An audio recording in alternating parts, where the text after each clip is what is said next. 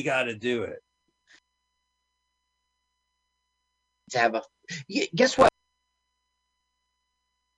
Kidding. There was not a idea of where they needed. Oh.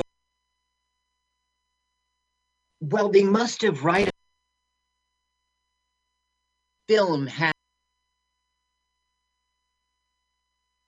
thing. Yeah.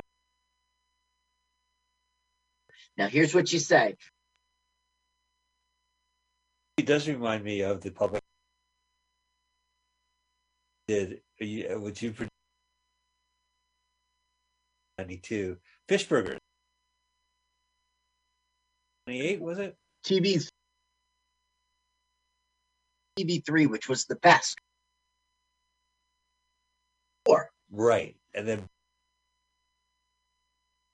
doing something like peeing off the roof or a throw ups. You know, if we're doing something gross that would catch your eye, you know, Mike in a dress, pick me, whatever that was.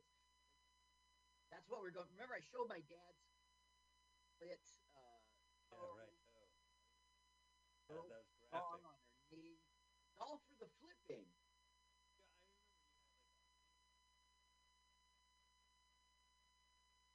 I Uh, hung yeah. up on my mother live.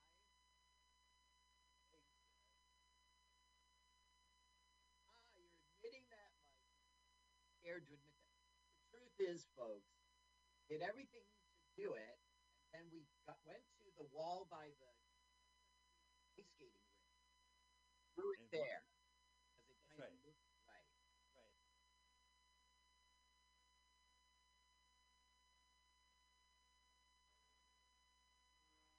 Are you tired of swimming through a sea of podcasts?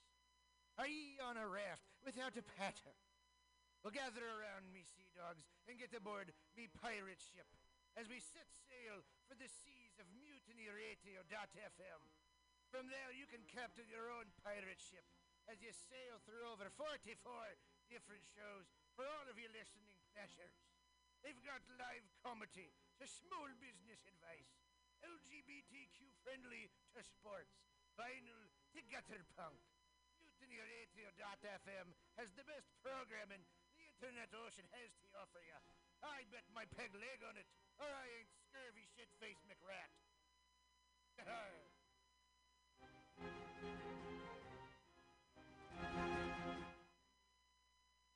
international bank, diplomatic cables, nuclear missile launch codes all rely on unbreakable encryption. What if these codes were that nightmare scenario seems to be a reality, shadowy underworld syndicate auctioning off access to the world's encrypted secrets. Only plausible explanation for this ability. Someone is the holy grail of code breaking. Veteran CIA agent John Clooney must track down the perpetrators and retrieve this technology from the U.S. government. Personal. Already cost the lives of fellow agents. John Wessex, The Enigma Brokers, is the first book of the John Clooney thrillers.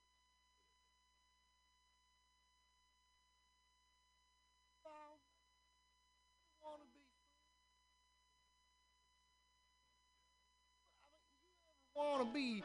like in front of an audience, like other than like squirrels, dogs, and dead persons? Oh, shit. From time to time, I've given it a thought or two. You know, if you go to Joke Workshop, there's more than two peoples paying attention to your jokes, and they ain't even gonna be jerks about it.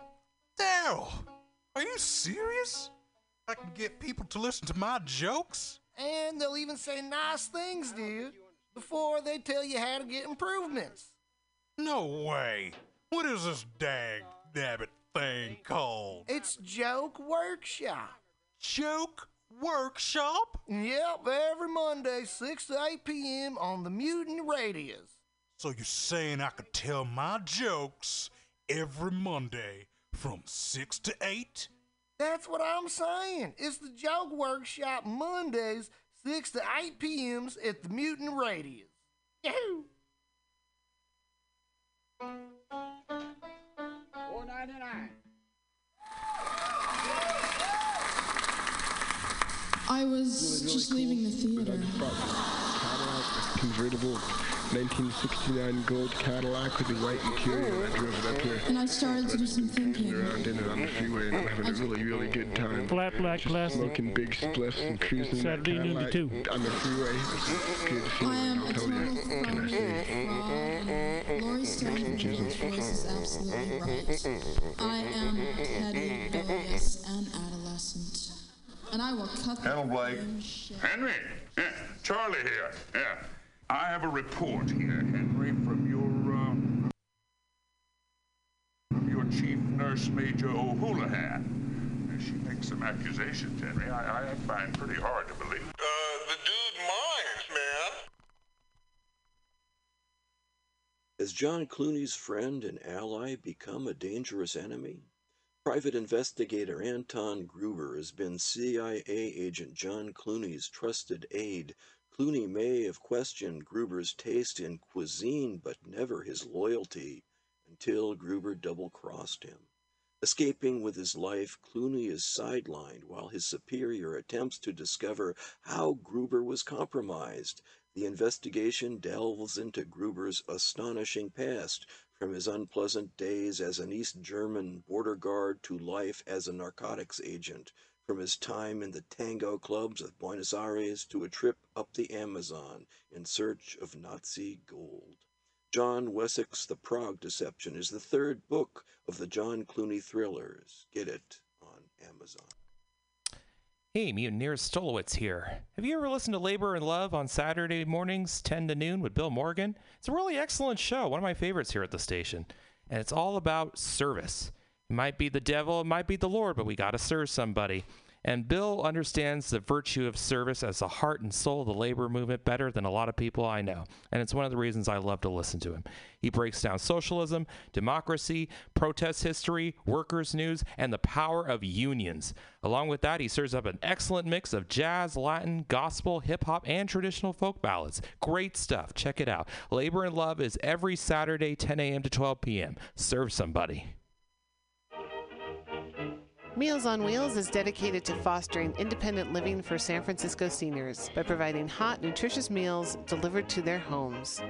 They're committed to fostering independent living for as long as possible. For more information, please call Meals on Wheels at 415 920 1111. This public service announcement is brought to you by your friends at Mutiny Radio in San Francisco.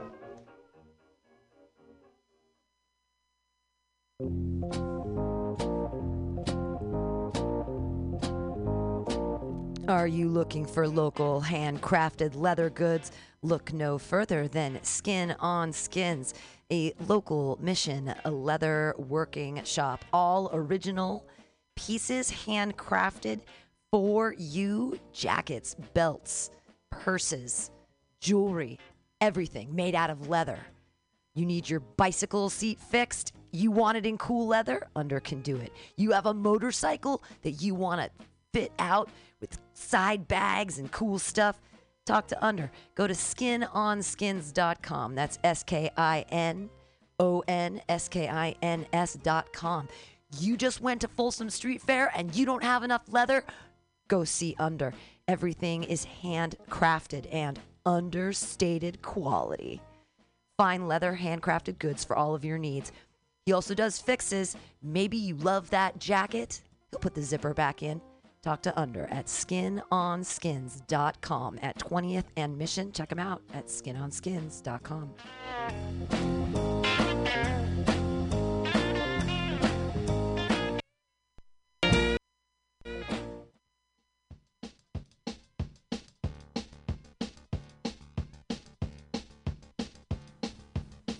volunteer for the San Francisco Food Bank.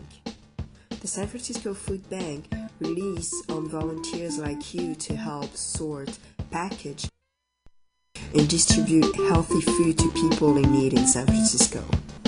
Each year, over 22,000 people contribute thousands of hours to fighting hunger in our community. This support will enable the SF Food Bank to distribute 43.5 million pounds of food this year, enough for 93,000 meals every day. But they can't do it without volunteers. Visit www.sffoodbank.org slash volunteer. Again, www.sffoodbank.org slash volunteer to find out how you can help.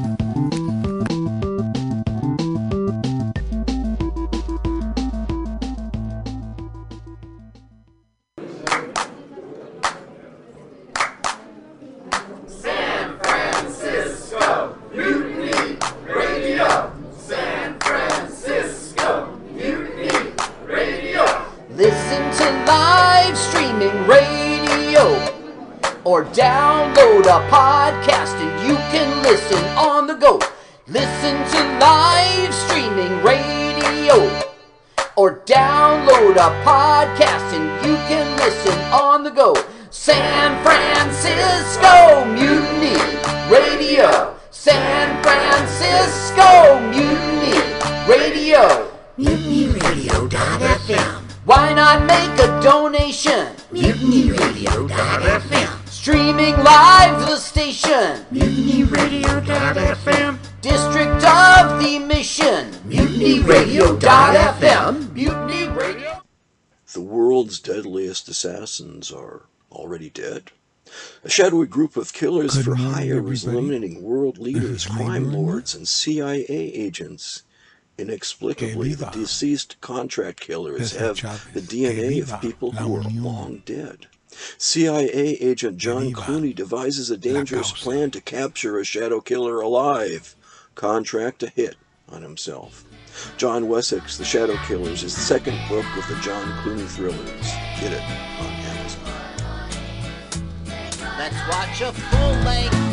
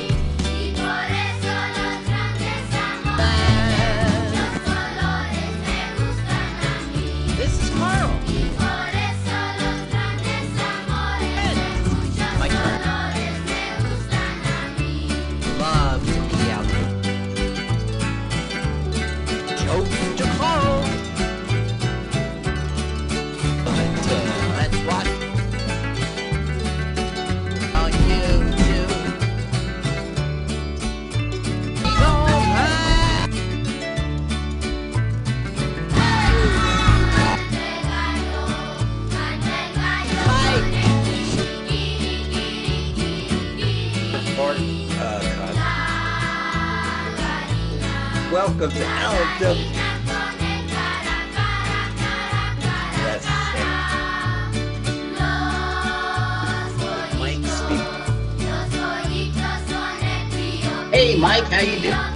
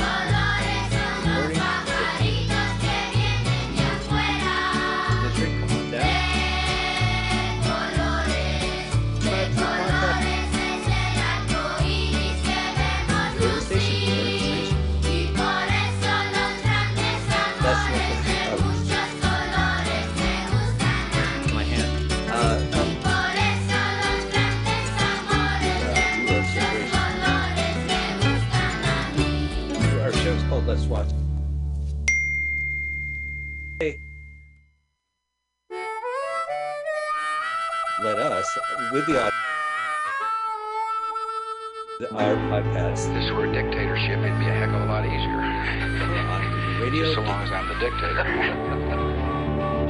OIT, that's our acronym. You and We will not have an all-volunteer army. Spell And yet this week, we will have an Yeah, I can't all-volunteer talk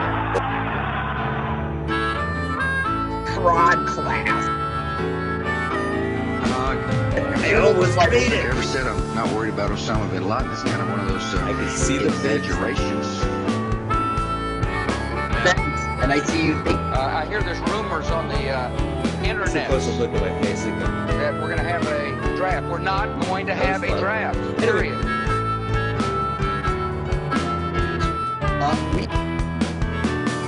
Got up Tuesday morning. Elections on my mind. 1979. Now this to vote for the very is to go to Cinevision Global the second. In King Fred end parentheses. Fred. It was the 18th suggestion it's a deep cut. So once again, go to.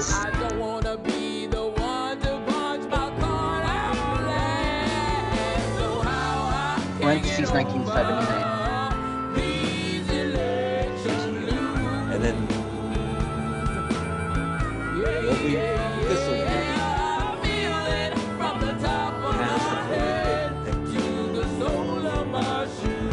So yeah, go ahead, fine. We'll, take it. Hit pause. And we hit play at the same time, convenient because we are get yourself ready.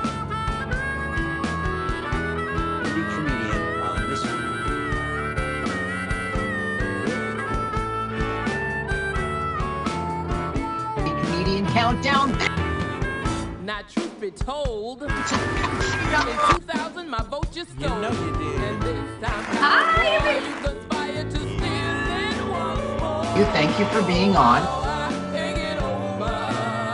I wanted to, s- yeah, oh, class at s- into out there working. It's like kicking off your little. It was actually a birthday. Um, I actually, and it just intrigued You said we're When I heading to war in Iraq. I don't so- know why you say that. I we're not heading to war in Iraq. so welcoming. I'm the person that gets to decide, not you.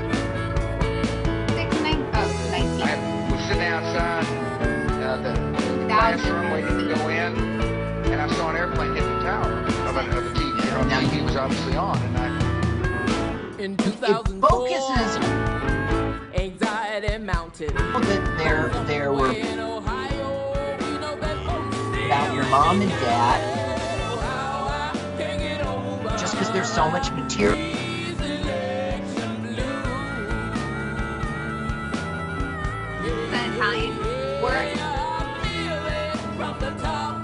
So I'm first generation. In atmosphere.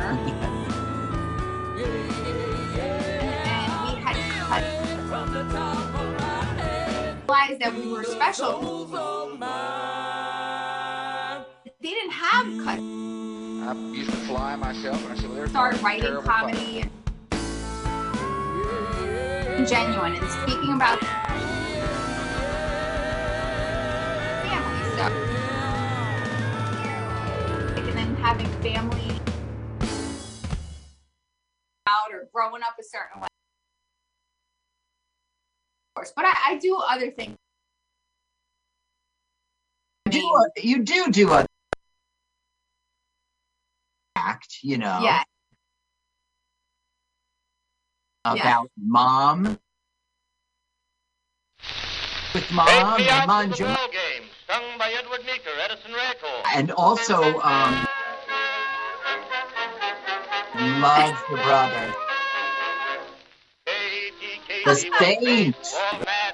Had the fever and had it was bad. walking through the door. Just to root for the hometown crew every Their son, the mom's Katie Blue. On a This is a little Saturday, her young beau called to see if she'd like to go to see a show, but Miss Kate said no. I Led you you to what was you do- can do.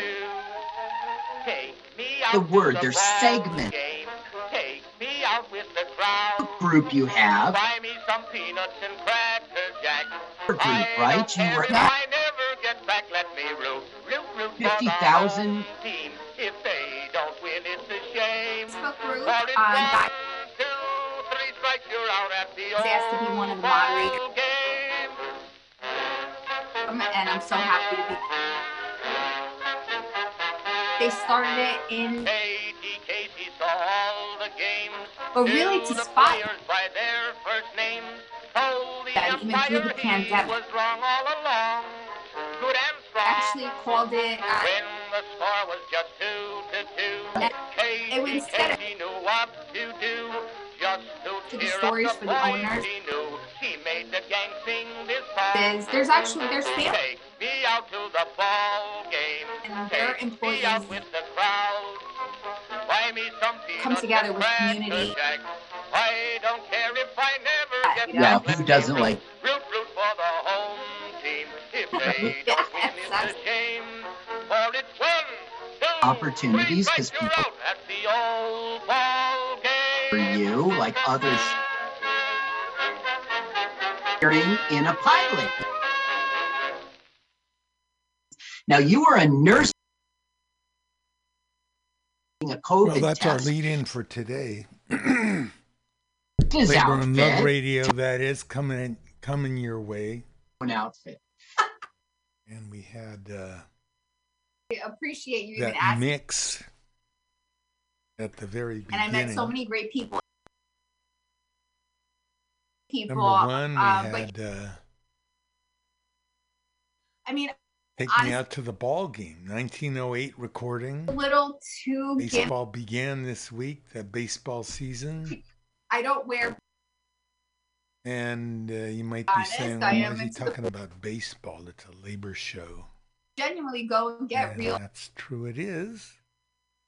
But So, baseball, like uh, everything else, has politics Right. attached to And I it, has culture attached to it, has resistance Too big for me. No, I, I mean, to the greed tight. So in the of the baseball owners. And a whole history, a whole sub history that goes with it. So we're going to tell Times one we of did the those shoot stories include- today. an audience story member of in your Curt Flood. Before that, we had the yes, Jeff election is great. blues. And the election blues before that, if I'm not of Fruit of Labor Collective from North and- Carolina. and I Yeah. just did a show and that's An amazing group. Check them out. so Yeah, Out he's become a online good- and uh, It's just with him at Scotty's. they do sell their CDs. It's a very Maybe cold crowd some of their that things are on. He got up there and uh, with the internet. okay, so Have to check that out. And that on social that, media now. Another anniversary we're celebrating. Come on down to the group. mission today for the big Cesar Chavez parade. What you got YouTube Cesar Chavez, the great labor leader. I do, I do. So on uh, and other things as well. But if you just do Chavez made America see the plight of the people who put Instagram, food on the table for you. People who 38, number 38. plant it, harvest it, grow YouTube it, care Ro for it, nurture it, water it, all that stuff. So for people at home, and you would think uh, Anton, you it would be getting CIO, Roro, paid very well for that. Of course, not the case. Chio. That was uh, De Colores, the Nuccio. anthem of the It is Un- Un- United Farm Workers, to watch this movie with us sung by a chorus of kids from East LA. the exact same moment as Por eso los grandes amores, Hey, and give us of that- many colors. All right, you guys. like them. This is the B, and you're listening to Labor and Love Radio. Forgot to tell you, this is Mutiny Radio, 2781 21st Street. Mad Magazine. And we're coming at you from uh, our Welcome to Yellow- here. Come on down to Mutiny. Would it be named Yellowstone? a true We sure will. The Art Center. We've got video, Music we've playing. got radio, we've got comedy, we've got art Uh, installations. Khalid. Come on down to Mutiny and find your voice. Oh, what? Oh, you want the music going? From nominal fee, could even be a Theme song DJ is like coming. me, and broadcast Uh, your own Hertz. ideas and and With Brett. theories. Captive I- I audience, remember when- matter how many they are.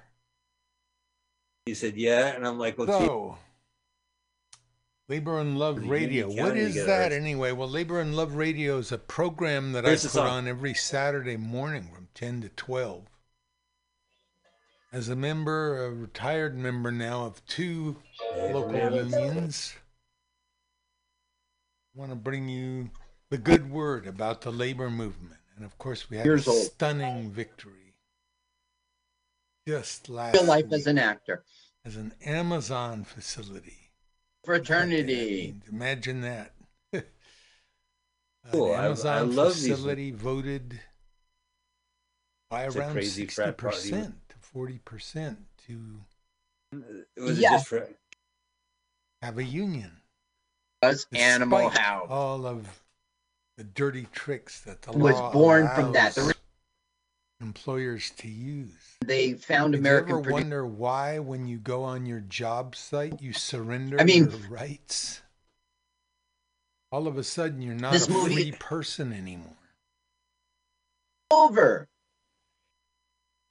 All of a sudden, someone is over Yeah, you by the- the virtue guy- of the fact that they can call or their masters own the business.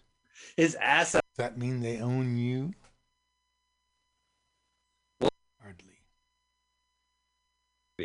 Okay, what have we got on for today? Well, the Amazon uprising. Yeah. That's what I call it. Other people might call it a It's a soror. Oh. a union victory, which it was. Uh, What is But it? it's also an uprising. It's an uprising For when Q2. people What is it? from one of the richest corporations in the I, world. I don't know, but Remember, their owner just went to outer space. The owner. Right. Why does he you have drive the like- billions and the workers have the shaft? There's no braking. You can go. s- Because of the big C. watch out for like birds. the way it's set up. Let's say the car in front of you. gonna fall in your Um, crevice. We're going to find out, like I said, about Curt True. Floodman. The guy's name is- baseball. A change is stunning. Ron Kerr. Word again. He wrote Has Friday the 13th. uh, anyone else did? Jackie Robinson, Friday the 13th example, fight. changed baseball. Jackie Robinson became the first black player from 13th the movies. 20th century to break Shit, into Major League is nothing but- Baseball. For Cars- that, there was a gentleman's agreement Sorority that girls. Well, no owner would hire all right. Hey, he's they- number one. an African American player.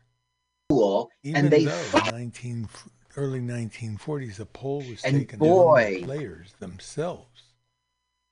What happens to Dean? If you had a black player on your team, 75% He has a of yellow jacket and voted.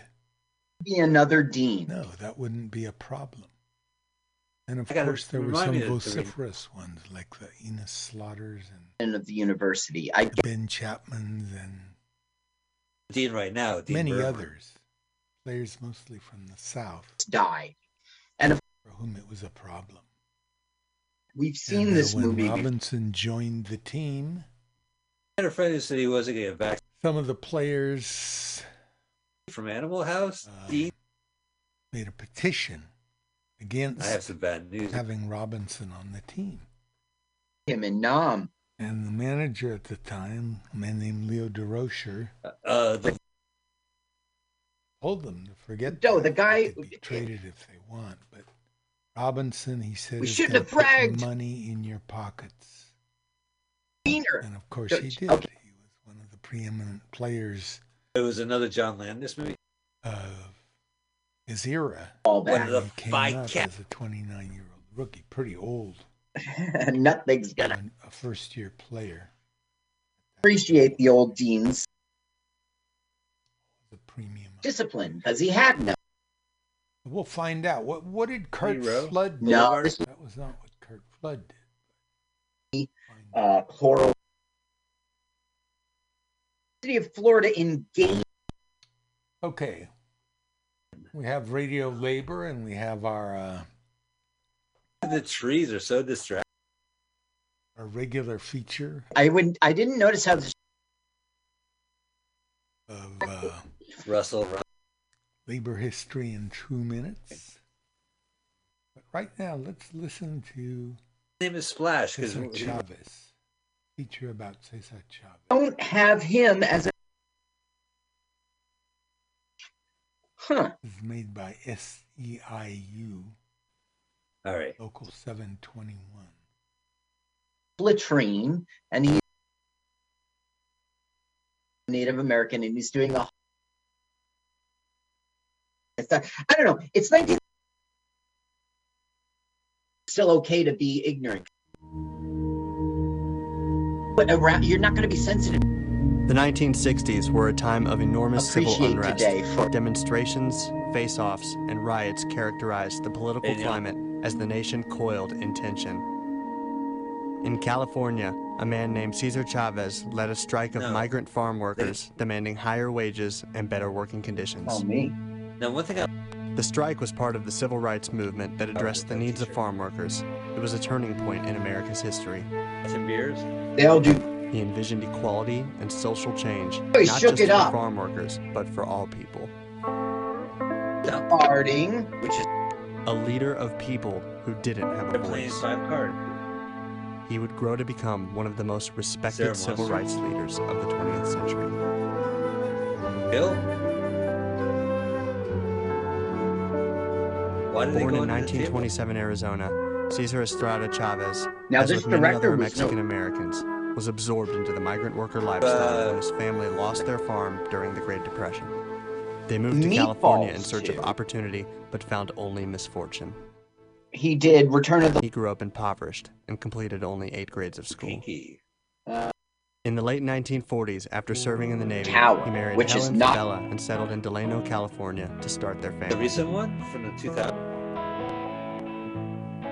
Yes, After I'm meeting just Fred. Ross, he worked his way from being a farm worker to being a farm labor organizer at Ross's community service organization. There, he registered voters, gave citizenship classes, and began to develop his vision for a struggle toward social change. Here, look, look, look. Splash.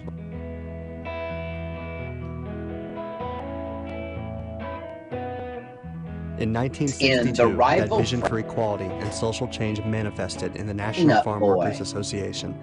Along with the help of Dolores Huerta, it And eventually became the United their- Farm Workers.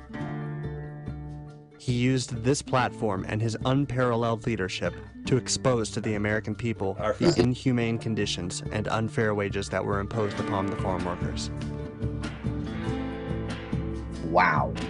He fought for the farm workers' right to form their own union, which Let's most other workers you in the that- United States were privileged to have. He demanded that the Be workers the have ones lunch who get breaks, it. Access to clean drinking water and bathrooms, and that they Degrade receive fair so we- wages and were able to collect unemployment insurance. We're jerks. Okay, Workers are not working. They should have the right, as any Watch other worker in these America co- has today, to go to the Department of Employment and Yeah, get a all weekly sorts of- compensation check so they can live and live it not only This is decently, but how- also be able to leave with themselves, be able to I leave with their I family, and not have to depend on a handout or uh, charity.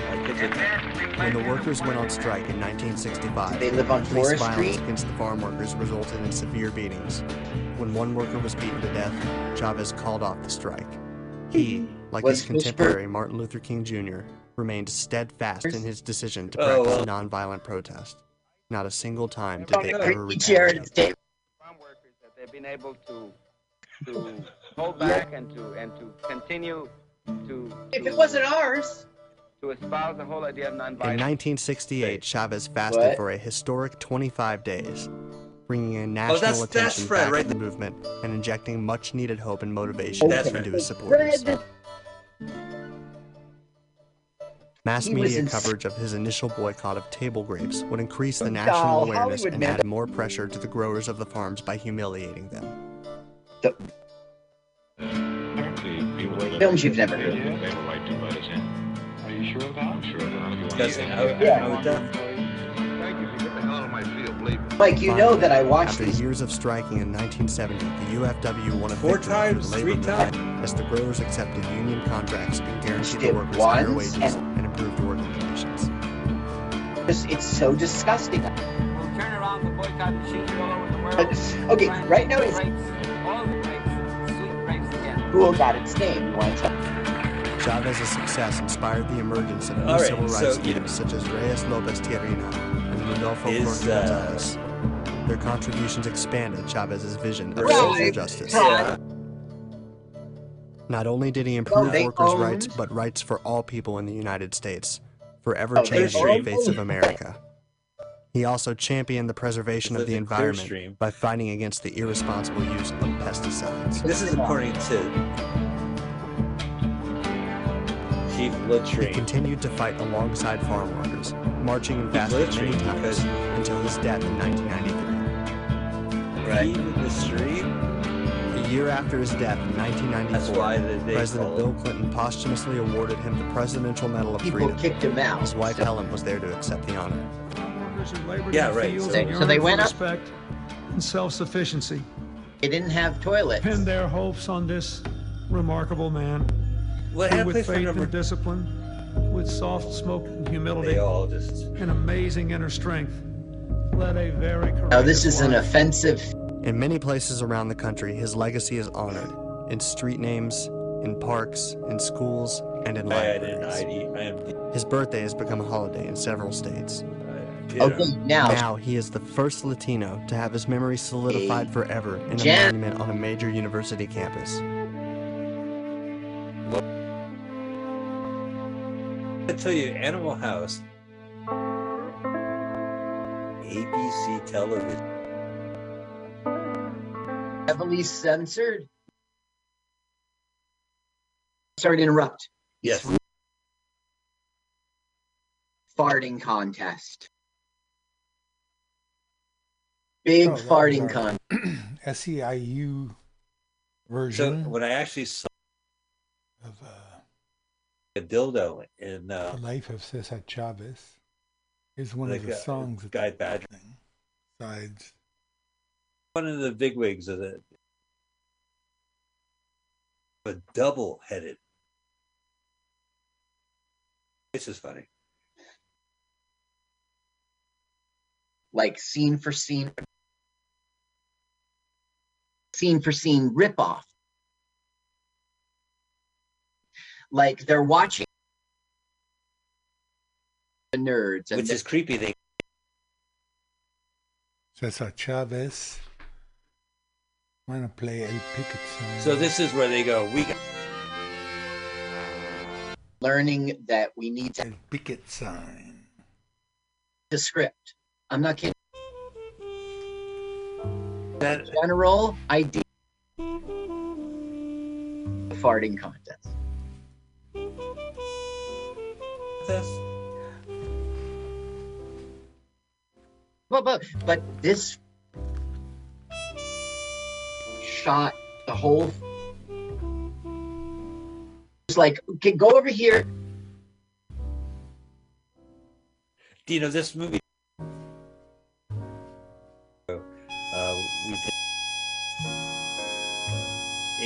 1991 uh, TV. And for a time, we were on TV channels two and yeah. So if we were throw ups, you know, if you know, Mike and a like that's what it uh Graphic. on her knee. I remember you had like a piano. I we threw eggs. At, Ah, you're admitting that. Mike. It is, folks. Got went to the wall, and we Yeah. threw it. right. Then we edited. uh, We are not so dumb. Town hall. Town hall. Right. Oh, check it out. Breathe in. Twitch, twitch your eye. The seventies, they used to have, and that they would put evening. Oh.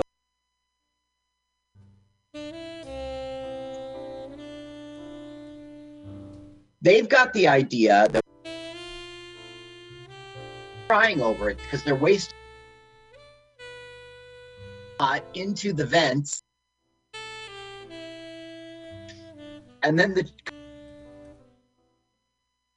The, the congregation that. Okay, all right. And I. Under the foil is a big. Looks like hash, man. hash just wasn't available. Yeah, but we didn't have beauty.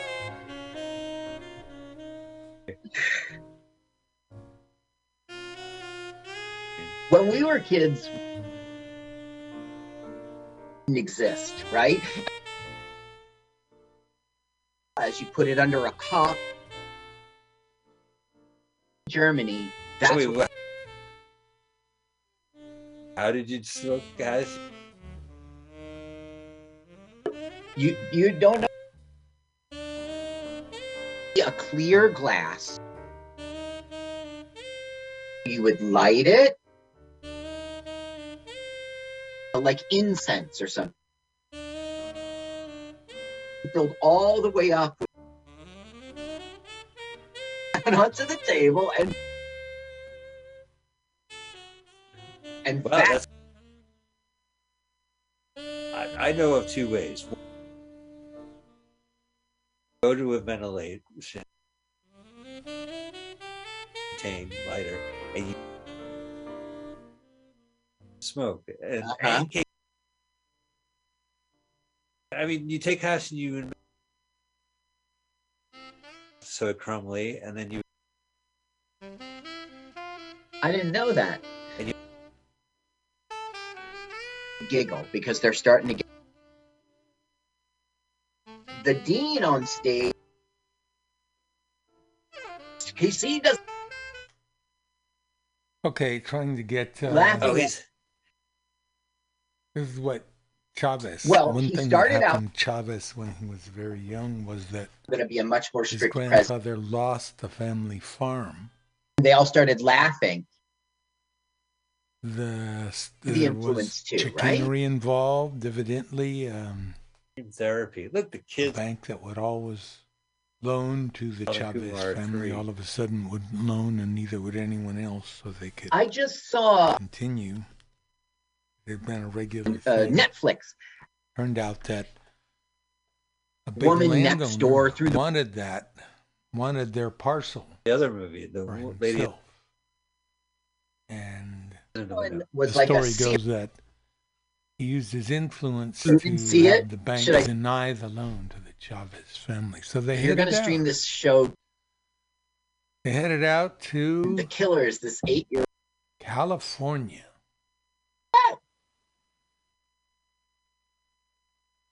Year old little girl. Have Yeah, that's 20 right. episodes. I Oh, don't 13 episodes. That- To the Okay, hearse, let's right? up a little bit here. The new. Here's yeah, Tom. right. Protest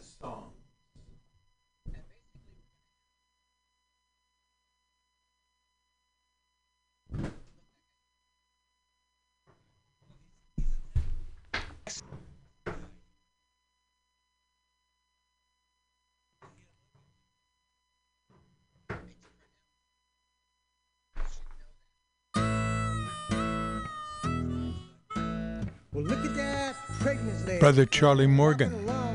The way His she moves, she's a Bounce-a-belly. song. That baby's inside her, and it's a kicking its feet. It's saying, "Let me out of here! I want to dance in the street." Sing, bounce a little, bounce a belly, bounce a little, bounce a belly, bounce a little, bounce a belly. Out comes a person. You know, she walks leaning back. It's an ancient dance. Nice to see that she tastes romance, that soul's coming through her. The time is right to leave the dark waters and see some sunlight. We sing, bounce a little, bounce a belly, bounce a little, bounce a belly, bounce a little, bounce a belly. Out comes a person. Is it a girl or a boy? Nobody know. We all take bets at a dollar a throw, and we sit on the steps as the sun go down. And all the new babies and all the old babies that live in our town sing, bounce a little, bounce a belly, bounce a little, bounce a belly, bounce a little, bounce a belly. Out comes a person.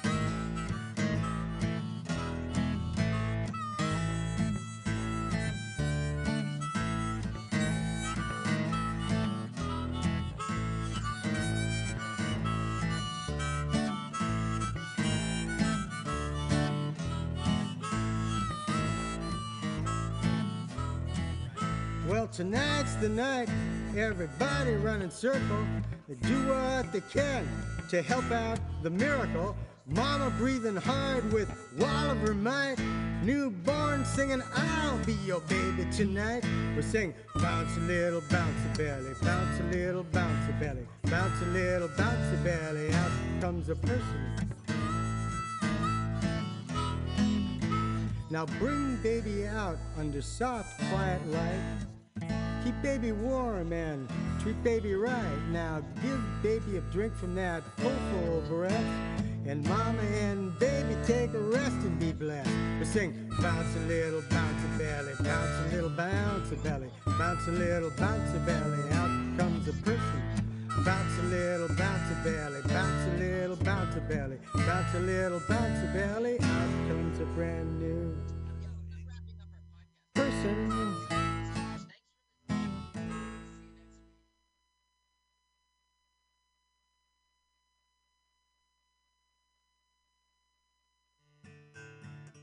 I forgot.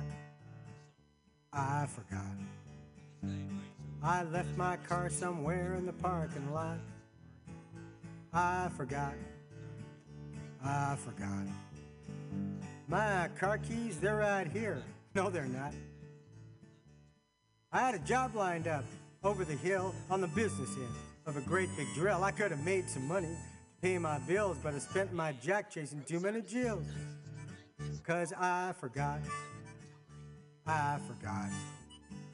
I run out of coins to put in the memory slot. I forgot. I forgot.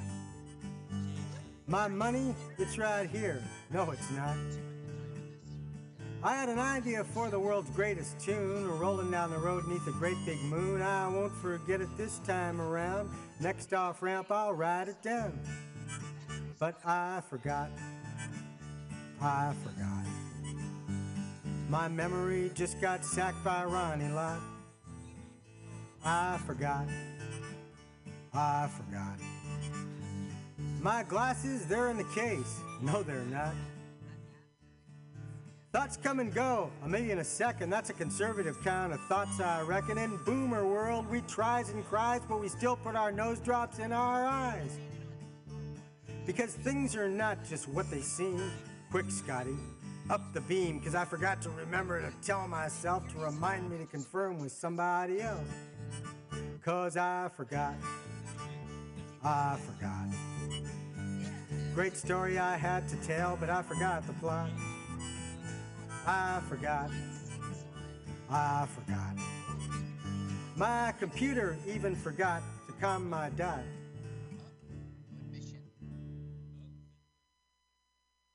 The last verse of the song ain't just no simple filler. Musicians say it's really killer. I wrote a Chuck Berry tight to fit. Now, if only I could remember it. But I forgot. I forgot. I left my car somewhere in the parking lot. I forgot. I forgot. Well, my car keys, well, they're right here. No, they're not. Now, where are those little yellow pieces of sticky paper that I'm supposed to have that I stick on things to remember? I forgot where I put them. And where's that little black electronic box with a little red button on it that's supposed to help me find my car in the parking lot? I forgot where I put it. I guess I just forgot.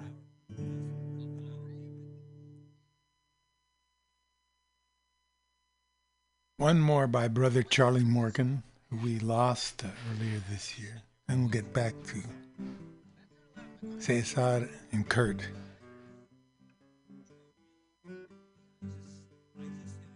The other day, I was in the mood for some energy in the form of food, and greeting the owner as I entered the store, I didn't realize what I was in for. Test tube food.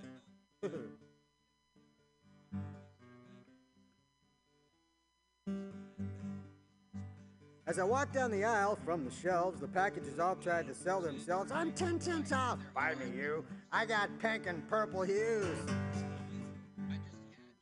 Howard Hughes. Test tube blues.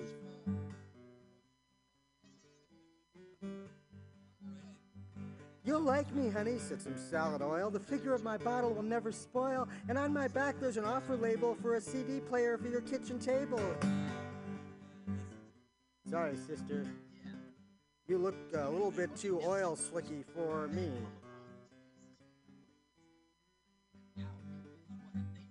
This food's fun, it'll get you girls, and the coupon gets you a flag that unfurls to the beat of the Spangled Banner song. You better try it now, the offer won't last long. Homeland Security food, you eat it, and it does surveillance inside you the rest of your life.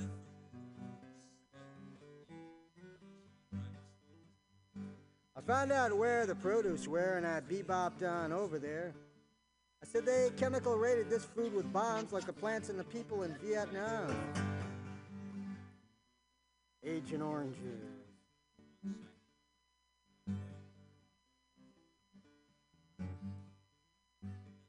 I held a tomato in my hand. It was red but hard, you understand.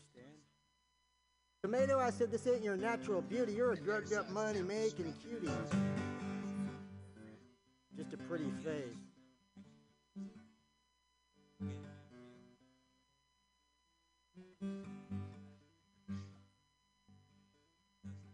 The folks at Greer love only wealth, they don't give a damn about our health. Shut up and package without love. Tomato, you weren't grown up, you were shoved. Your upbringing's going to bring me down.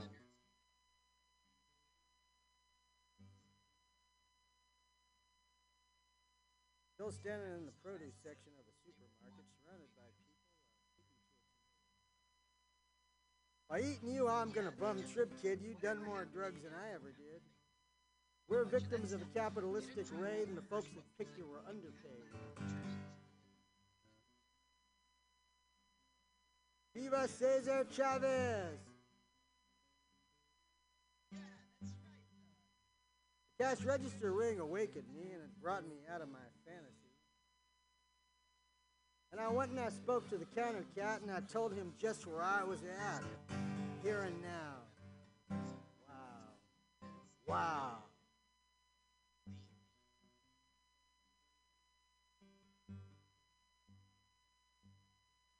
I said, Lord knows I got a rumbling gut and my stomach thinks my throat's been cut. But I ain't about to have my insides glued by this poison I call test tube food. You eat it. Raw. Raw. Rah, rah, rah. Yeah, there's plenty of things here you want me to swallow, but my body and soul would still be hollow. Besides, I sing off key madrigals if I ate a food with 17 syllables. Easier to swallow a Scrabble board.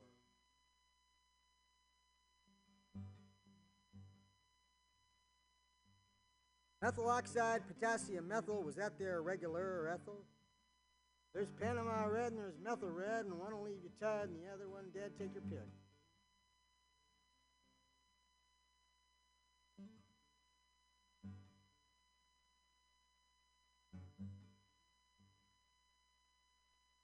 Now, through corporate proclivities, some food has radioactivity. Glowing proof that yours can be a radiant nuclear family. You don't even have to cook it either. You just open the can on the counter and it has a meltdown.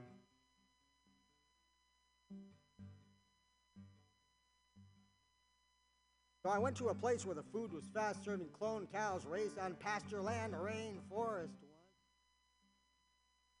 I think I'd rather have some slow food. Not a corporate burger. It could have come from a septic company merger, and it ain't no fun to eat what's in between those buns. Now, I ain't quite ready to live just on the rays of the sun like I know some Indian yogis. But you are what you eat and how strange you see to go by the name of MSG.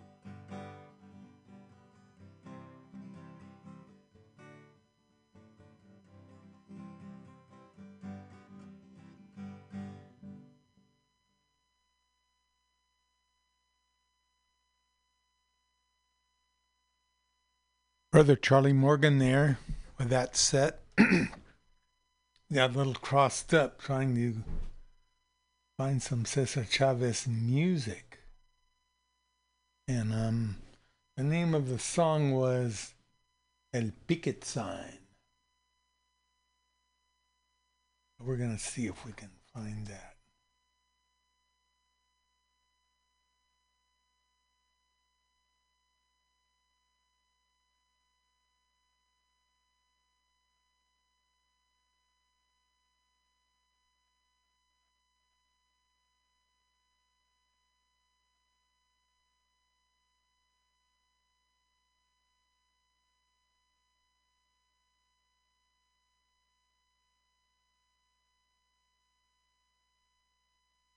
One of the most important weapons, instruments in any cause, in any movement, in any strike, is the picket sign. We wrote a song about this. It's in Spanish. We call it El Picket Sign. Desde Texas a California, campesinos están luchando. Desde Texas a California, campesinos están luchando. Los rancheros a y llore. De huelga ya están bien pandos el picket sign, el picket sign. Lo llevo por todo el día, el picket sign, el picket sign. Conmigo toda la vida, ya tenemos más del año peleando con esta huelga. Ya tenemos más del año peleando con esta huelga. Un ranchero ya murió y el otro y así su abuela. El picket sign, el picket sign. Lo llevo por todo el día. El picket sign, el picket sign. Conmigo toda la vida. Un primo que tengo yo andaba regando diches. Un primo que tengo yo andaba regando diches. Un día con pagarulo y otro con Sanavaviches, el picket sign, el picket sign. Lo llevo por todo el día, el picket sign, el picket sign. Conmigo toda la vida, me dicen que soy muy necio, gritón y alborota pueblos. Me dicen que soy muy necio, gritón y alborota pueblos. Pero Juárez fue mi tío y Zapata fue mi suegro. Picket sign, el picket sign. Lo llevo por todo el día. El picket sign, el picket sign. Conmigo toda la vida. Y ahora ando organizando la raza en todos los files. Y ahora ando organizando la raza en todos los files. Y muchos siguen comiendo tortillas con puros chiles, el picket sign, el picket sign. Lo llevo por todo el día, el sign, el picket sign. Conmigo toda la vida. Hay muchos que no comprenden, aunque uno les da consejos. Hay muchos que no comprenden, aunque uno les da consejos. La huelga es un bien para todos pero unos se hacen pendejos el picket sign, el picket sign. Lo llevo por todo el día, el picket sign, el picket sign. Conmigo toda la vida, el picket sign, el picket sign. Lo llevo por todo el día, el picket sign, el picket sign. Conmigo toda la vida.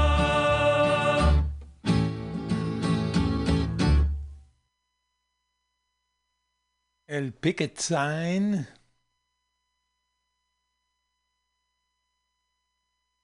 El picket sign conmigo todo el día, with me, the whole, my whole life.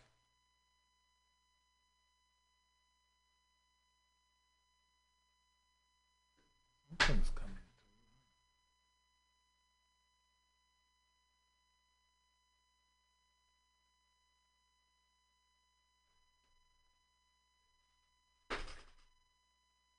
Can't tell what it is.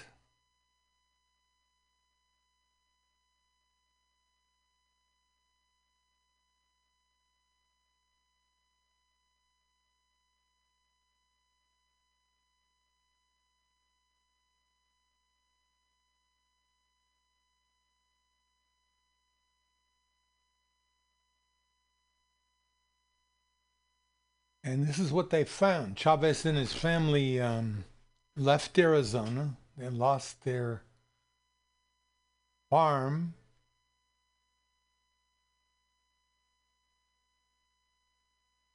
And they headed to California, where California was supposed to be this land of plenty, right?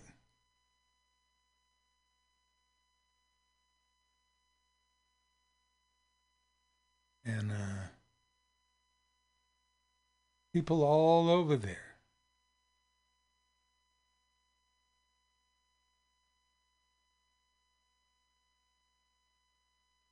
Songwriter Woody Guthrie described their plight. He's driven off their lands by the Dust Bowls of the 1930s, traveled throughout the country looking for a way to survive. The songwriter Woody Guthrie described their plight. Lots of folks back east, they say, hit loud every day. Hitting the hot old dusty way to the California line. Across that desert sand they go. They're getting out of that old dust bowl. They think they're going to a sugar bowl. But here is what they find. Oh, the police at the port of entry say. Your number 14,000 for today. Hey, well, if you ain't got the dough, with me, boy. If you ain't got the dough, with me. Better go on back to beautiful Texas, Oklahoma, Kansas, Georgia, Tennessee. California is the Garden of Eden, a paradise to live in or see. But believe it or not, you won't find it so hard if you ain't got the do in me.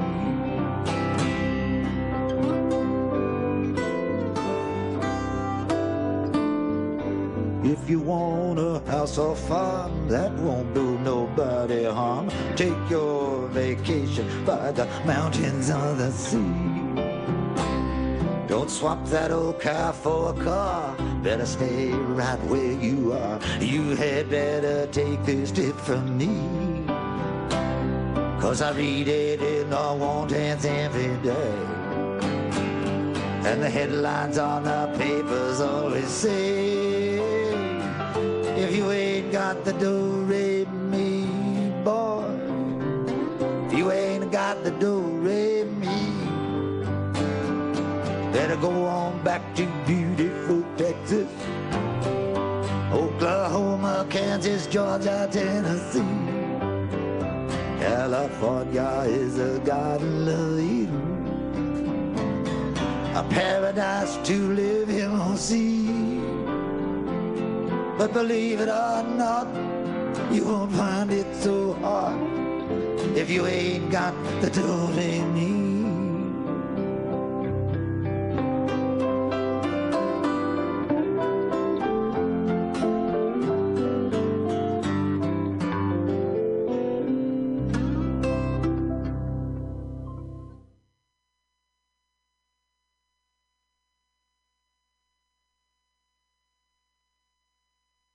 So that was the Do Re Mi. That's what the people coming from the Dust Bowl states and places like Arizona, people who had lost their land, their farms for one reason or another, came to California and they were met by Los Angeles City policemen and California Highway Patrolmen. the the pictures of what happened it looks like Nazi Germany. The, these cops wore big boots and swung their billy clubs and turned cars away. So if you wanted to go to California, you had to find another way to get in there besides the main highways. And from that,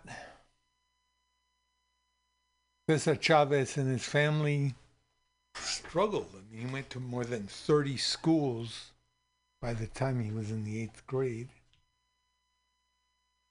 And a woman named Dolores Huerta, who was a substitute teacher at some of those schools, saw the way that farm worker kids were treated and decided to work. Instead of being a teacher, she would be an organizer. She and Cesar Chavez found one another. And the rest is history. We'll talk to you some more uh, about last week.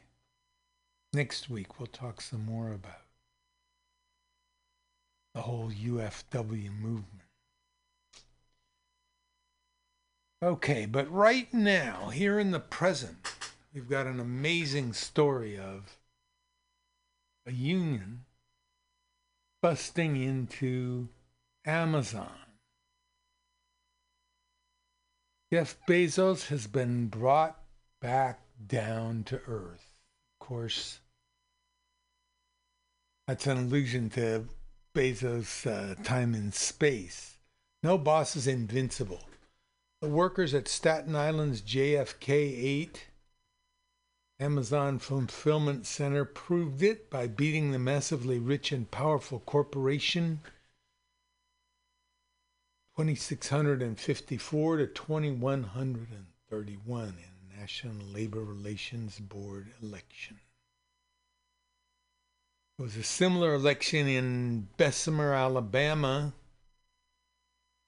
uh, where the last year's election was thrown out because of uh, company using illegal tactics to influence the vote. At that time, it was about 700 to uh, 1700 loss. Now it's much closer. The The important thing about this is, of course, the very fact of it. But the workers at Staten Island organized themselves independently. They didn't go and join an existing union where they might have to accept influence from outside organizers.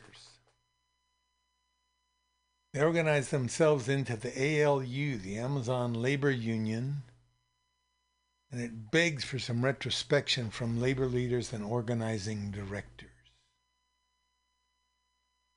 Is all on In These Times. Maybe, just maybe, workers are ready to organize on a massive scale. The workers organized themselves. It was a worker led movement with a leadership group that sought out the existing workplace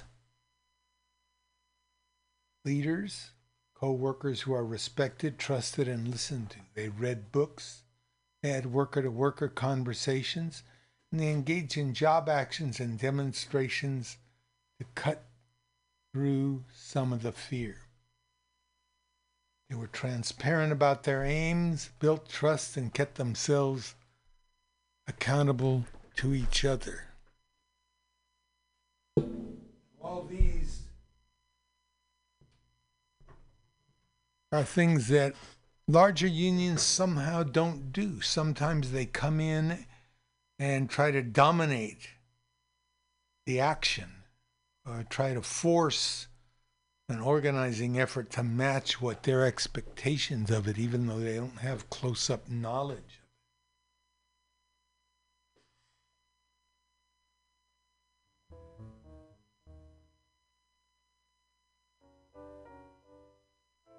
This is pretty basic stuff, but far too many unions cut corners to get a quick election before the boss can chip away too much support instead of organizing for a long haul struggle.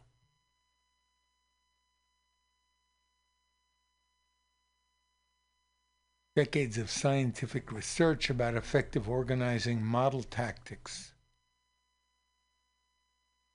emphasize this, yet too many union organizing directors still justify their campaigns as exceptions to the rules. This explains why a lot of other places beside the Staten Island workers have chosen to go alone. Now, this writer didn't think ALU would win their election.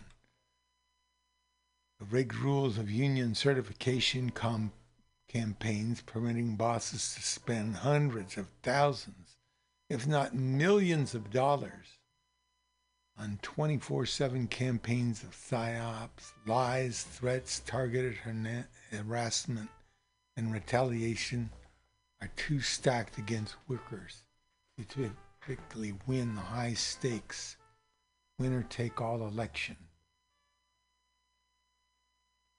68 of the, pers- of the public supports unions, half of all workers say they would vote for a union tomorrow Union density hovers at around 7%. I've been encouraging Amazon workers who are organizing elsewhere to consider filing for minority union certifications, win themselves a form of meet and confer recognition, and build from there. Anyway, check it out an article written by Shaun Richman from CUNY.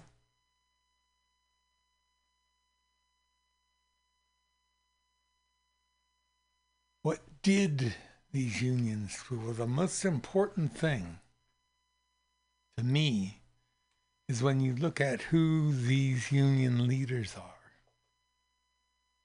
They're working people they're by and large young people.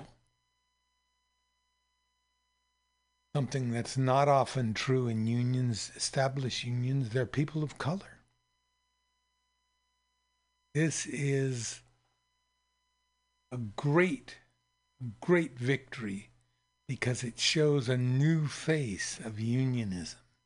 Too many people think that labor unions are uh, organized and run by old white guys, and that's true some of the time. There's no chance of that happening this time. Okay. An island. We'll see Manhattan. An island too. There isn't anything that we can't do.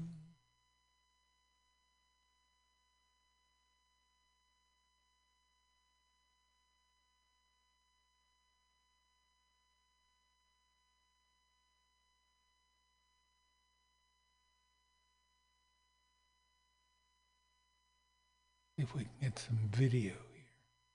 Guess not. That guy Chris Smalls and and his uh, co-workers have done a great thing. So we've got to take advantage of this moment. And how would we do that?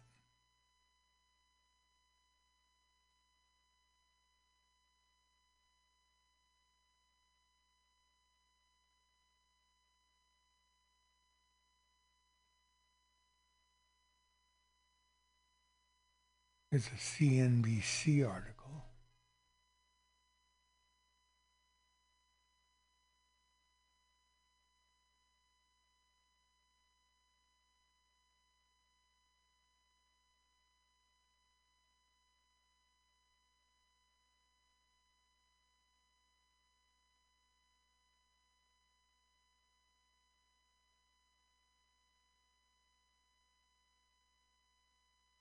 Here we go with Chris Chris Smalls.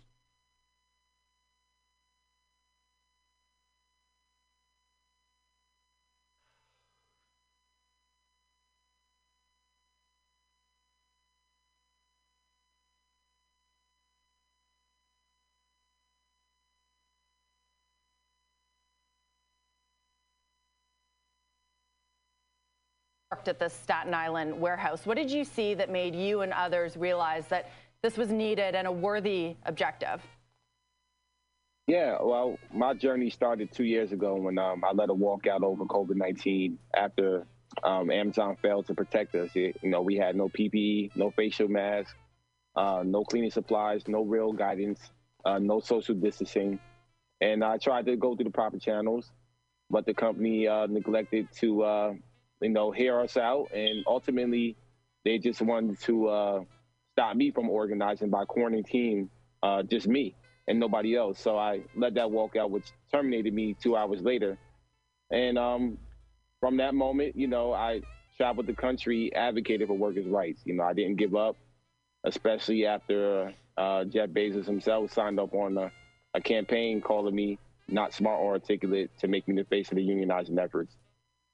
Yeah, and for our audience that may not know, uh, you were described in a leaked memo, as you mentioned, as not smart or articulated. You were fired from Amazon. You were arrested once. How did that all play into sort of this growing momentum for the unionization drive? And were you guys surprised winning this vote, especially since in Alabama at another warehouse last year, it, that vote went overwhelmingly in Amazon's favor? Yeah, I mean, we, you know, for me, um, everybody know I always have this calm, cool, uh, collective type of attitude. So for me, I wasn't surprised because I know what we uh, sacrificed. I know we'll be dedicated to this campaign. I know what I sacrificed personally. Um, I know the work that we put in, and you know, we know our coworkers. You know, we organize our coworkers. Uh, this is the reason why we decided to have this independent worker-led union because we know the ins and outs of the company uh, even better than the company knows them their own workers. So um, I, I, just felt the whole entire time, no doubt in my mind, that we were going to be victorious, um, and we proved that on April first. Uh, Chris, uh, first of all, welcome once again. Um, th- this started as a highly contentious relationship between you and Amazon to, to no small degree because people there belittled you, alienated you, thought they could win by making you the face of the union push, but you've won uh, this round. You're, uh, so my question is on your strategy from here. Amazon's got a new CEO, right, since you started this. You are now a national figure in this new labor uh, movement. What's your approach from here? To what degree do you think you can cooperate more with Amazon leadership, or to what degree do you think that's wise? Well, they don't have no choice. You know, the revolution is here. That's what we just witnessed on Friday. Um, we, we're going to organize uh, buildings all across the nation. You know, we in the last 72 hours, uh, we've been contacted from workers all over the world. Um, so they want to unionize. We're going to absolutely help them. We're going to get it done here in New York first. We have another election coming up in three weeks, so we're right back at the campaign um, on the campaign trail. And once we're finished here in New York, we're going to spread just like the Starbucks movement is spreading across the nation. Hey, Chris, you clearly uh, understand a, a, big part of the Amazon uh, workforce. But for those who voted uh, against unionization, what were their reasons, do you think, and what do you have to say to change their minds? Well, you know, I don't think we have to say anything too much. You know, they were misinformed. Amazon spent millions of dollars putting them into captive audiences for the last few months, every 20 minutes, every single day. Um, so imagine being put into a classroom, being drilled uh, anti-union propaganda for months. Of course, uh, of course, some people are going to fall victim to that, and I think that's a, that's what we saw. You know, a lot of people just really didn't know they were uh, undecided. Um, the companies telling you to vote no. This is their main source of income. So of course they uh, they went with that. But mm-hmm. I think if we show them better, then we talk about it. We deliver a contract. We improve the quality of life. Um, I think they'll all come around and be on board.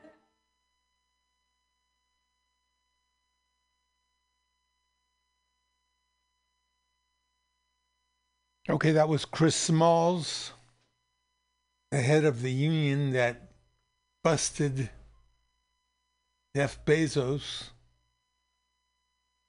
Um, major victory for um, the American labor movement. Haven't had such a big win like that for 10, 12 years.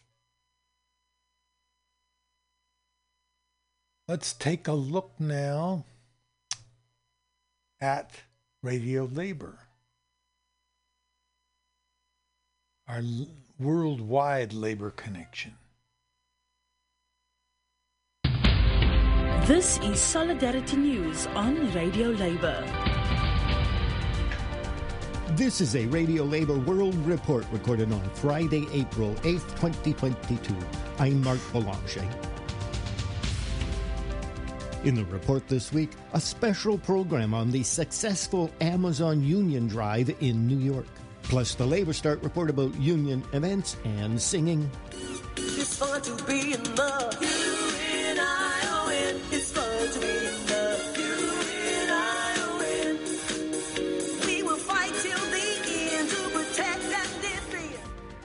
This is Radio Labor.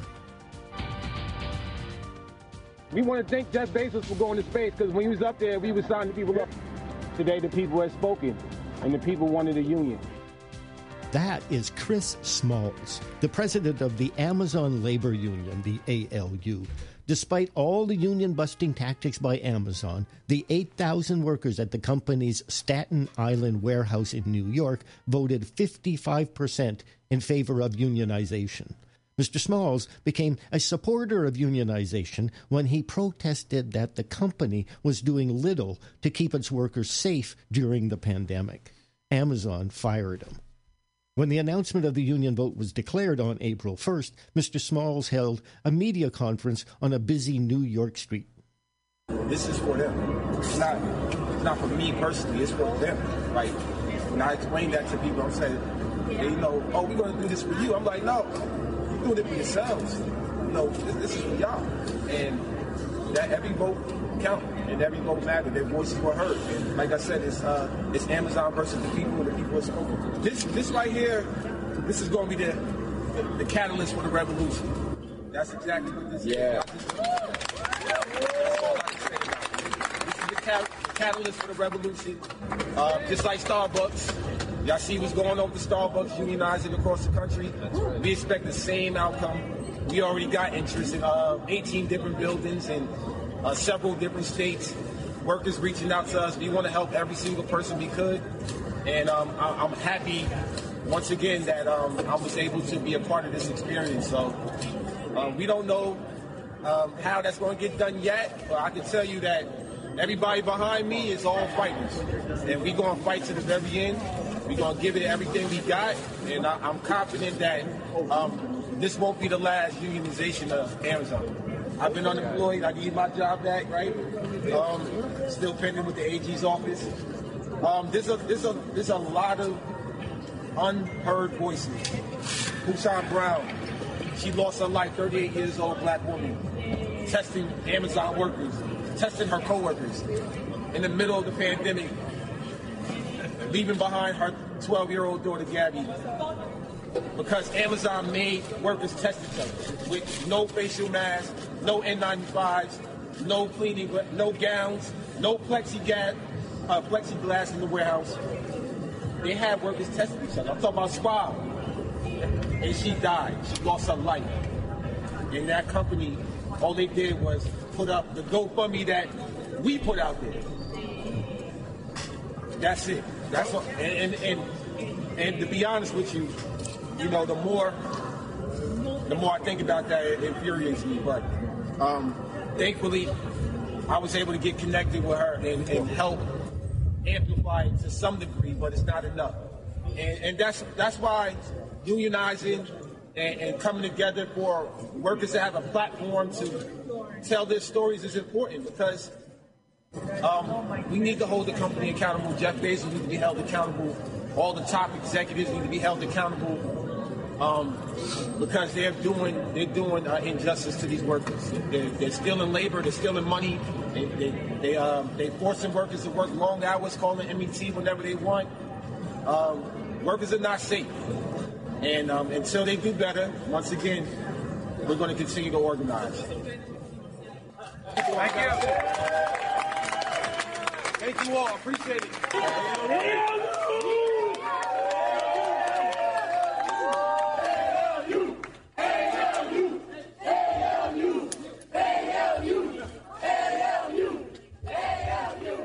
The surprise victory by a grassroots union at the Amazon warehouse in New York has encouraged other union organizing drives. In the U.S., a second vote is being held at the Amazon plant in Bessemer, Alabama, with the results to be announced soon.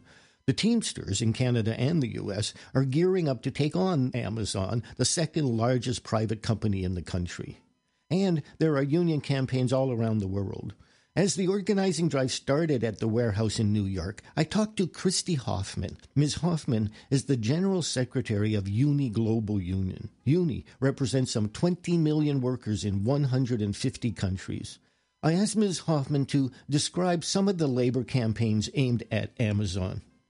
That's a key question for the work around Amazon. And, and let me say that across the world, workers have been taking on Amazon in some cases for years, in some cases more intensively during the pandemic. I mean, when we look at the US, Italy, France, Spain, and Germany, all of those countries' workers have been very active, especially during the pandemic, striking over safety with protesting over conditions in the warehouses. As the speed went up during the pandemic, so did some of the safety concerns. But even beyond that, I want to say specifically Germany, the German Union Verdi has been continuing to expand its footprint, to grow its membership, making great progress in growing their membership and their presence across the industry.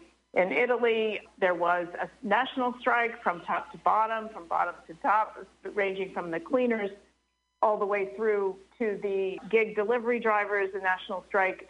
And that resulted in their ability to negotiate a national protocol with Amazon, which opens the door to negotiating over all kinds of issues at the local level. Of course, everyone's aware of the Amazon campaign led in Bessemer, Alabama by RWDSU in the United States, a heroic effort and to be continued. And the Teamsters are really doing a great job engaging their UPS members at the local level all around the country, you know, long game getting ready to take on Amazon. Spain, the workers there have reached an agreement in Madrid. They've also were very active on safety issues during the pandemic. So we're really seeing quite a bit of activity across any number of countries. That's going to continue. Why is it important to work globally to change and unionize Amazon?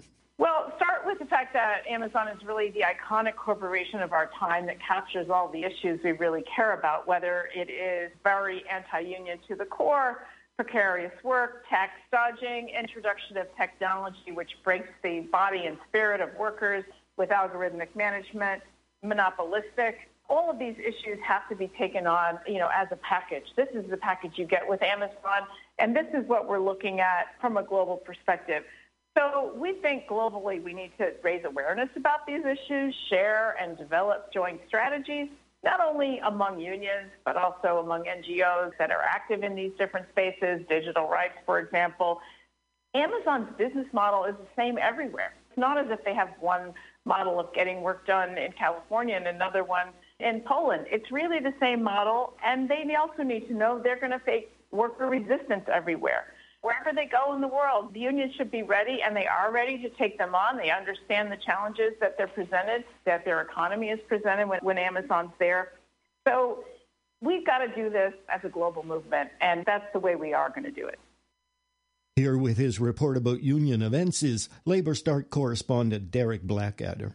This week, our top story section included links to coverage of the awarding of the 2022 Arthur Svensson Prize to the National Health Workers Union of Liberia and its leader, George Poe Williams.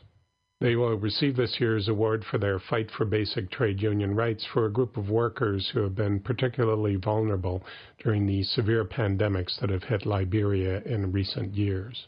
During the Ebola pandemic in Liberia, health workers had very poor working conditions. 10% of health workers lost their lives.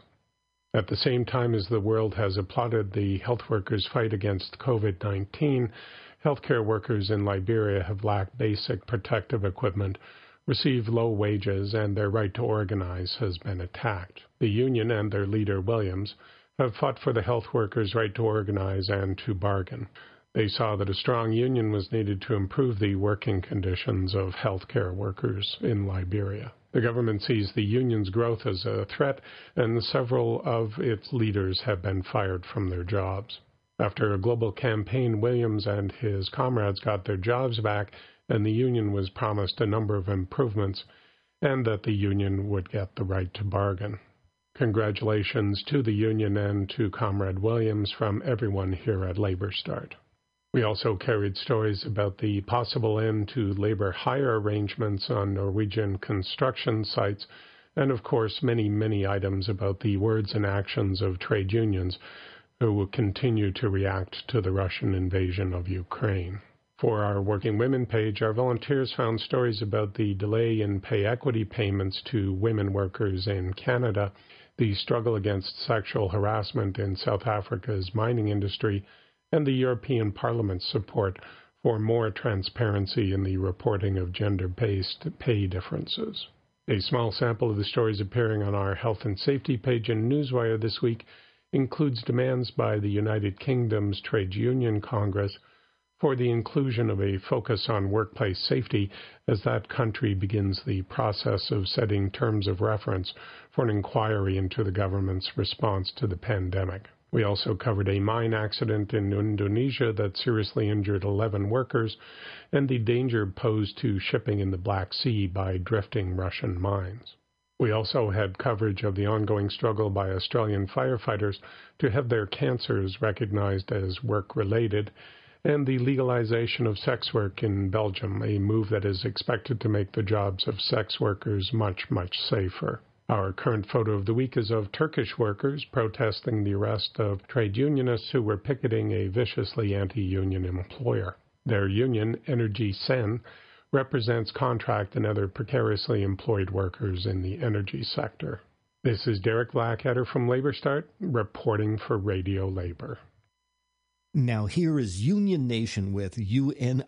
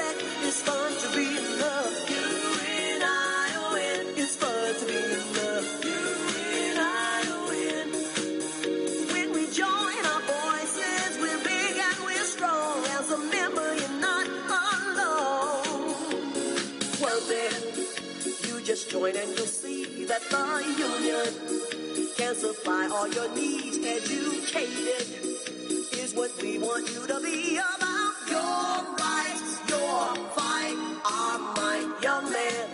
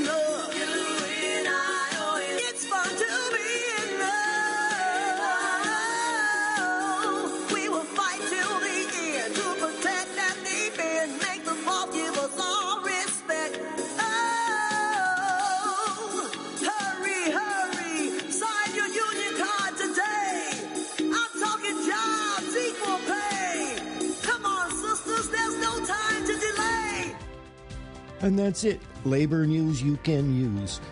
You can listen to our daily newscasts and features at radiolabor.net. I'm Marc Belanger. Thank you for listening. And remember, it's all about global solidarity.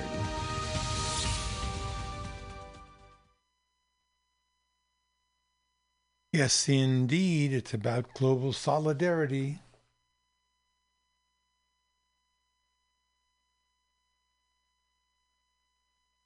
So, the third story that we were going to talk about today is about baseball. And in baseball, like everywhere else, there was a labor movement. There is a labor movement. The, the Ball Players Union is one of the strongest and po- most powerful unions in the country. Baseball Players Union paved the way for unions in other sports, uh, in hockey, in football, in basketball, so that now players have a major voice in, first of all, in the money that they make for other people, and second, in the way the games are played. But this all started out with a player named Curt Flood. Now, this is part of a, a baseball documentary by Ken Burns. Let's see here.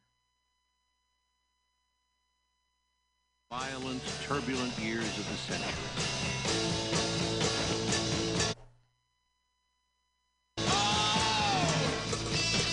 Vietnam, Americans found themselves waging a war with no end in sight.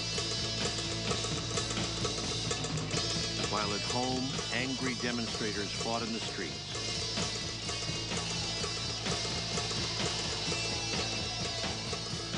Flags and cities burned. Assassin's bullets had again changed the course of history.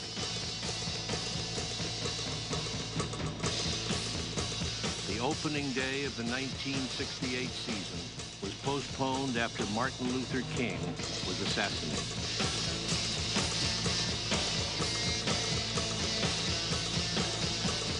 Baseball seemed irrelevant.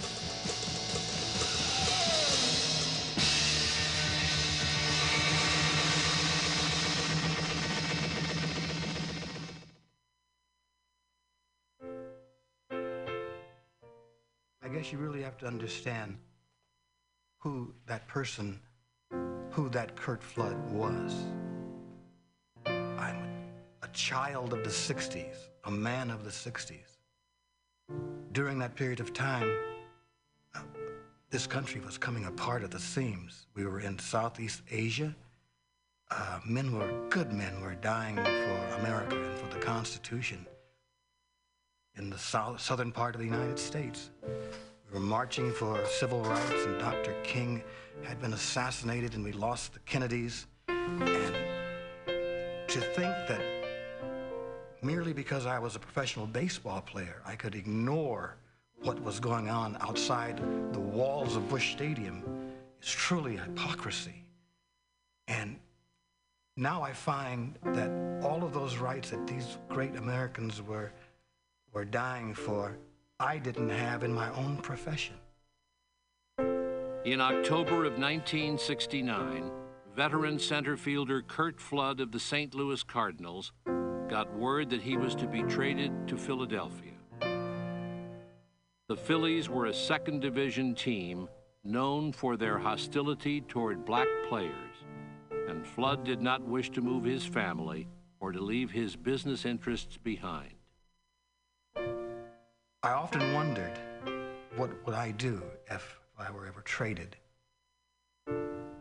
Because it, it happened many, many times. It, it was, in quote, part of the game. And then suddenly it happened to me.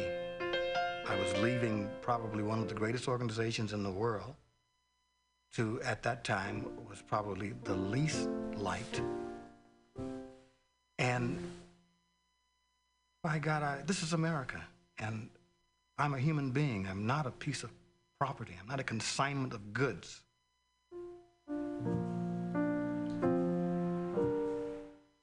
Flood did not report to the Phillies training camp. I am a man, he told baseball commissioner Bowie Kuhn. Dear Mr. Kuhn, after 12 years in the major leagues, I do not feel that I am a piece of property to be bought and sold irrespective of my wishes. Any system which produces that result violates my basic rights as a citizen and is inconsistent with the laws of the United States. It is my desire to play baseball in 1970, and I am capable of playing. I have received a contract from the Philadelphia club, but I believe I have the right to consider offers from other clubs before making any decisions. I therefore request that you make known to all Major League clubs my feelings in this matter and advise them of my availability for the 1970 season. Sincerely, Curt Flood.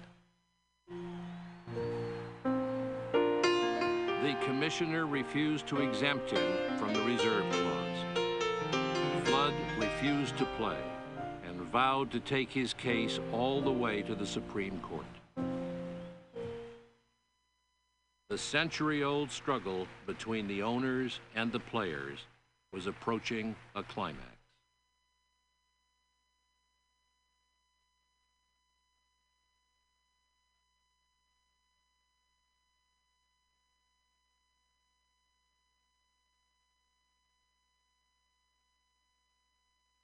The case involves the trade of Curt Flood from St. Louis to Philadelphia. Flood is being It was so difficult for the fans to understand my problems with baseball. I was telling my story to deaf ears as I was telling my story to a person who would give their firstborn child to be doing what I was doing. He just could not understand there could be anything possibly wrong.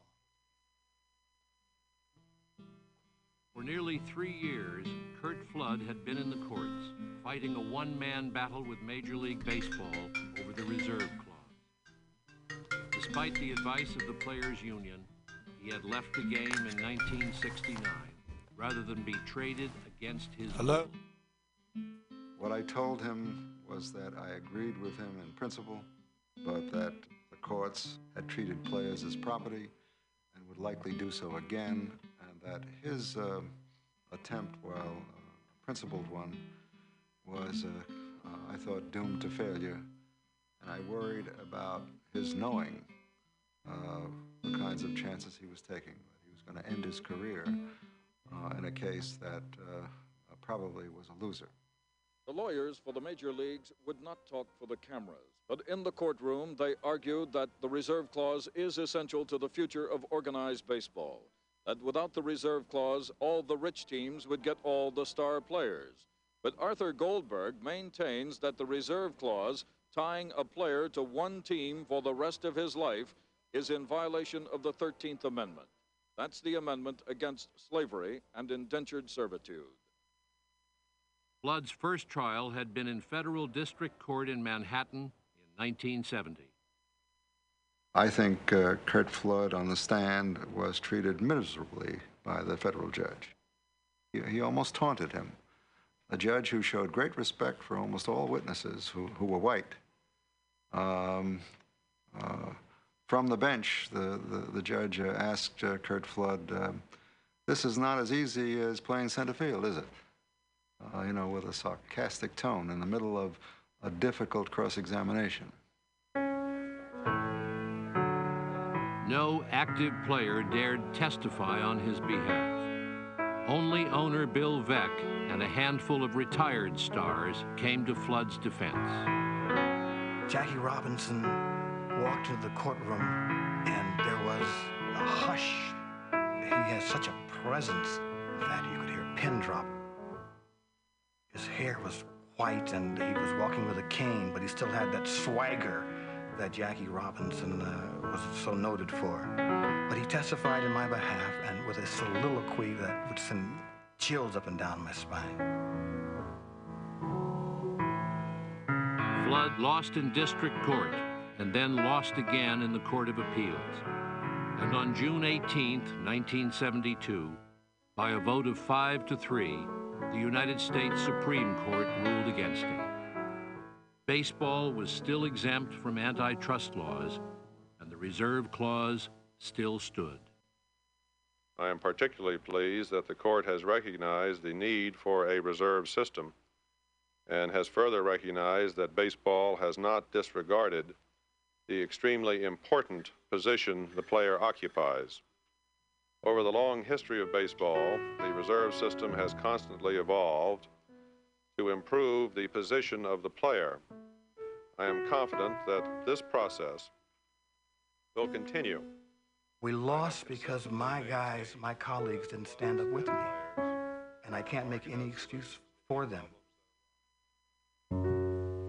Had we shown any amount of solidarity, if the superstars had stood up and said, We're with Curt Flood. If the superstars had walked into the courtroom in New York and made their presence known, I think that the owners would have gotten the message very clearly and given me a chance to win that.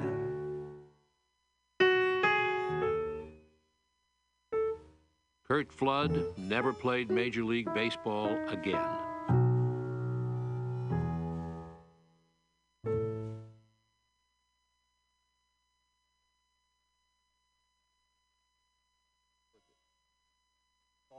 Thought it was safe to go back into the courts. They met a shark in Marvin Miller, the players' union chief who finally took down baseball's reserve clause 96 years after National League owners created it to keep down salaries. Now, with free agency, could the first million dollar a year player be on the way? No. In tonight's cover story, Peter Gammons reports on how players got mad as hell and weren't going to take it anymore.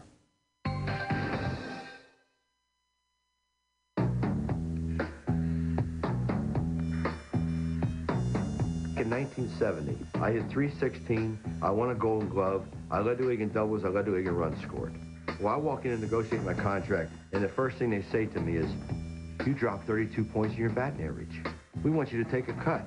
The owners uh, kept telling players uh, from time immemorial, you are the luckiest people on the face of the earth. You play a game for a living. Ball players were among the most exploited people in the land. Was there any problem over the contract? Any long-term negotiation? No, I just uh, walked into his office and he told me how much he was going to give me, and I said that's all right with me. Mickey, in fact, had no choice. Written into every player's contract since 1878 was something called a reserve clause or option clause, which seemed to empower the owners to unilaterally retain a player's services for life. We had no leverage whatsoever. The reserve clause made it uh, uh, made it imperative that we either sign the the contract or else. There was an option clause with the option belonging to the owners. Well, that's a form of indentured servitude. You were just owned completely. You weren't able to make money. Uh, you were contained. We were fools in those days. We were dumb as a group. We didn't know anything about union uh, law, about labor law. We needed somebody who knew something about it, and Marvin Miller was the man. Appointed executive director of the Players Union in 1966, economist Miller began looking for a means to challenge the reserve clause. Cardinal outfielder Curt Flood volunteered. The legality of Major League Baseball's controversial reserve clause is now in the hands of the Supreme Court. The case involves the trade of Curt Flood from St. Louis to Philadelphia. Emphasizing he was not a piece of property to be traded or sold at an owner's whim, Curt challenged the move to Philly by bringing suit against Major League Baseball. Every major star, with the exception of Curt Flood, was totally in the pocket of the owners. As it happened to Curt, and it would have happened to anyone else too, uh, he was more or less expelled, blackballed from baseball. Flood lost in the courts, and after a brief stint with the Washington Senators in 1970, he retired from the game to pursue a career as a portrait painter. But in losing, Flood had made a difference. He had shown the public that the reserve clause is not right, period. That kind of opened the public's eyes, it opened the court's eyes. I had been given to understand that they owned a player for, for his lifetime. Turning a searching eye to the language of the standard player contract, Miller came up with a revolutionary interpretation. The reserve clause specifically gave the owners an option to renew a player's contract for one year, not forever. Doubtful of winning in court, Miller knew his only chance was in a grievance hearing. That chance came in 1975, when pitchers Andy Messersmith and Dave McNally played out their option and sought free agency. Grievance arbitrator Peter Seitz agreed with Miller's point. The players won free agency, and a bitter pill presented to the owners. By and large, the ownership was was very rigid on the subject of any fundamental change in the reserve system. And I think this was an error. I, I, I just felt that sooner or later there'd be a crack. Of course, the owners went crazy. They sat down with the players and they said, all right, we'll, we'll work something out. With the working out of free agency, a wrong was finally righted, and the business of baseball was changed forever. Ownership had no chance. No chance under Marvin Miller. He was too smart for it. Ball players were rather late in our national history in acquiring the elementary right to negotiate terms of employment with the employer of your choice. It's not radical. Just took baseball a long time to wake up to. All right, that was Curt Flood, and it's time for us to get out of here.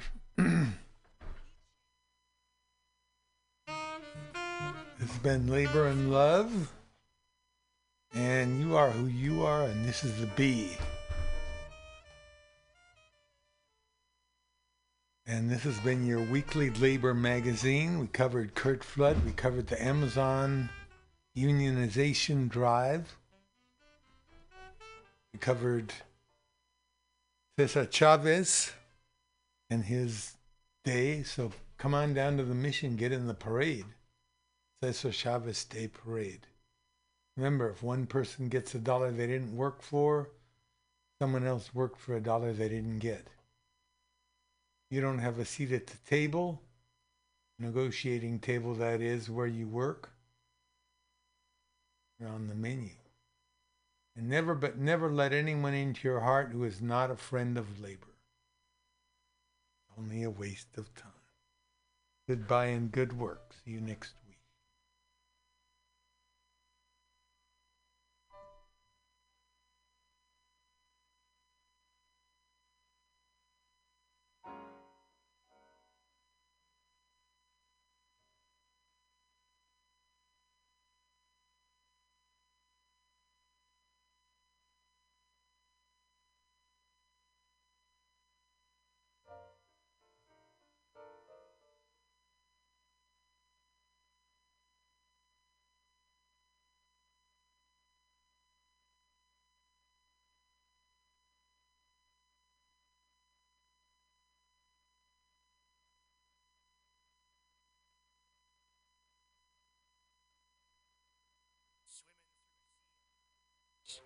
Are ye on a raft without a paddle?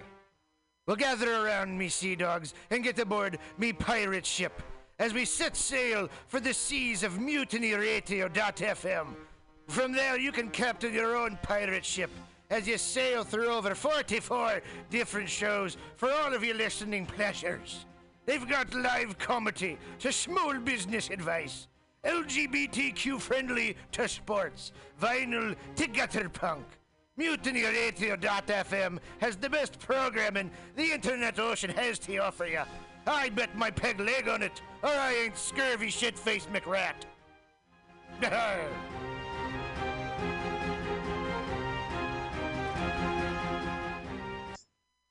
International banking, diplomatic cables, nuclear missile launch codes all rely on unbreakable encryption. What if these codes were no longer secure? That nightmare scenario seems to be a reality. A shadowy underworld syndicate is auctioning off access to the world's encrypted secrets. The only plausible explanation for this ability? Someone has achieved the holy grail of code breaking quantum computing. Veteran CIA agent John Clooney must track down the perpetrators and retrieve this technology for the U.S. government. And it's personal, as the Enigma brokers have already cost the lives of his fellow agents, perhaps including his partner.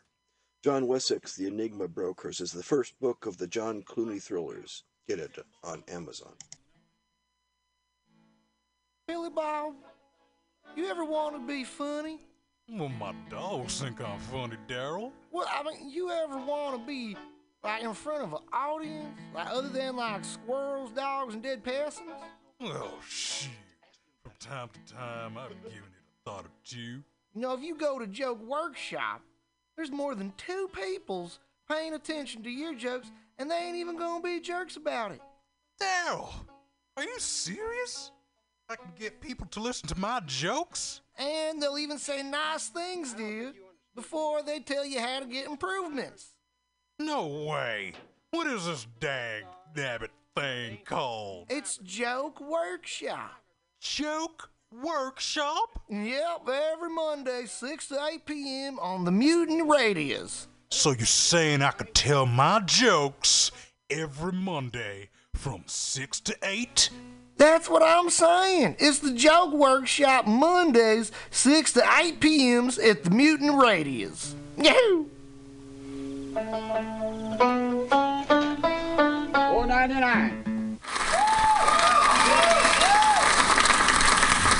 I was just leaving the theater.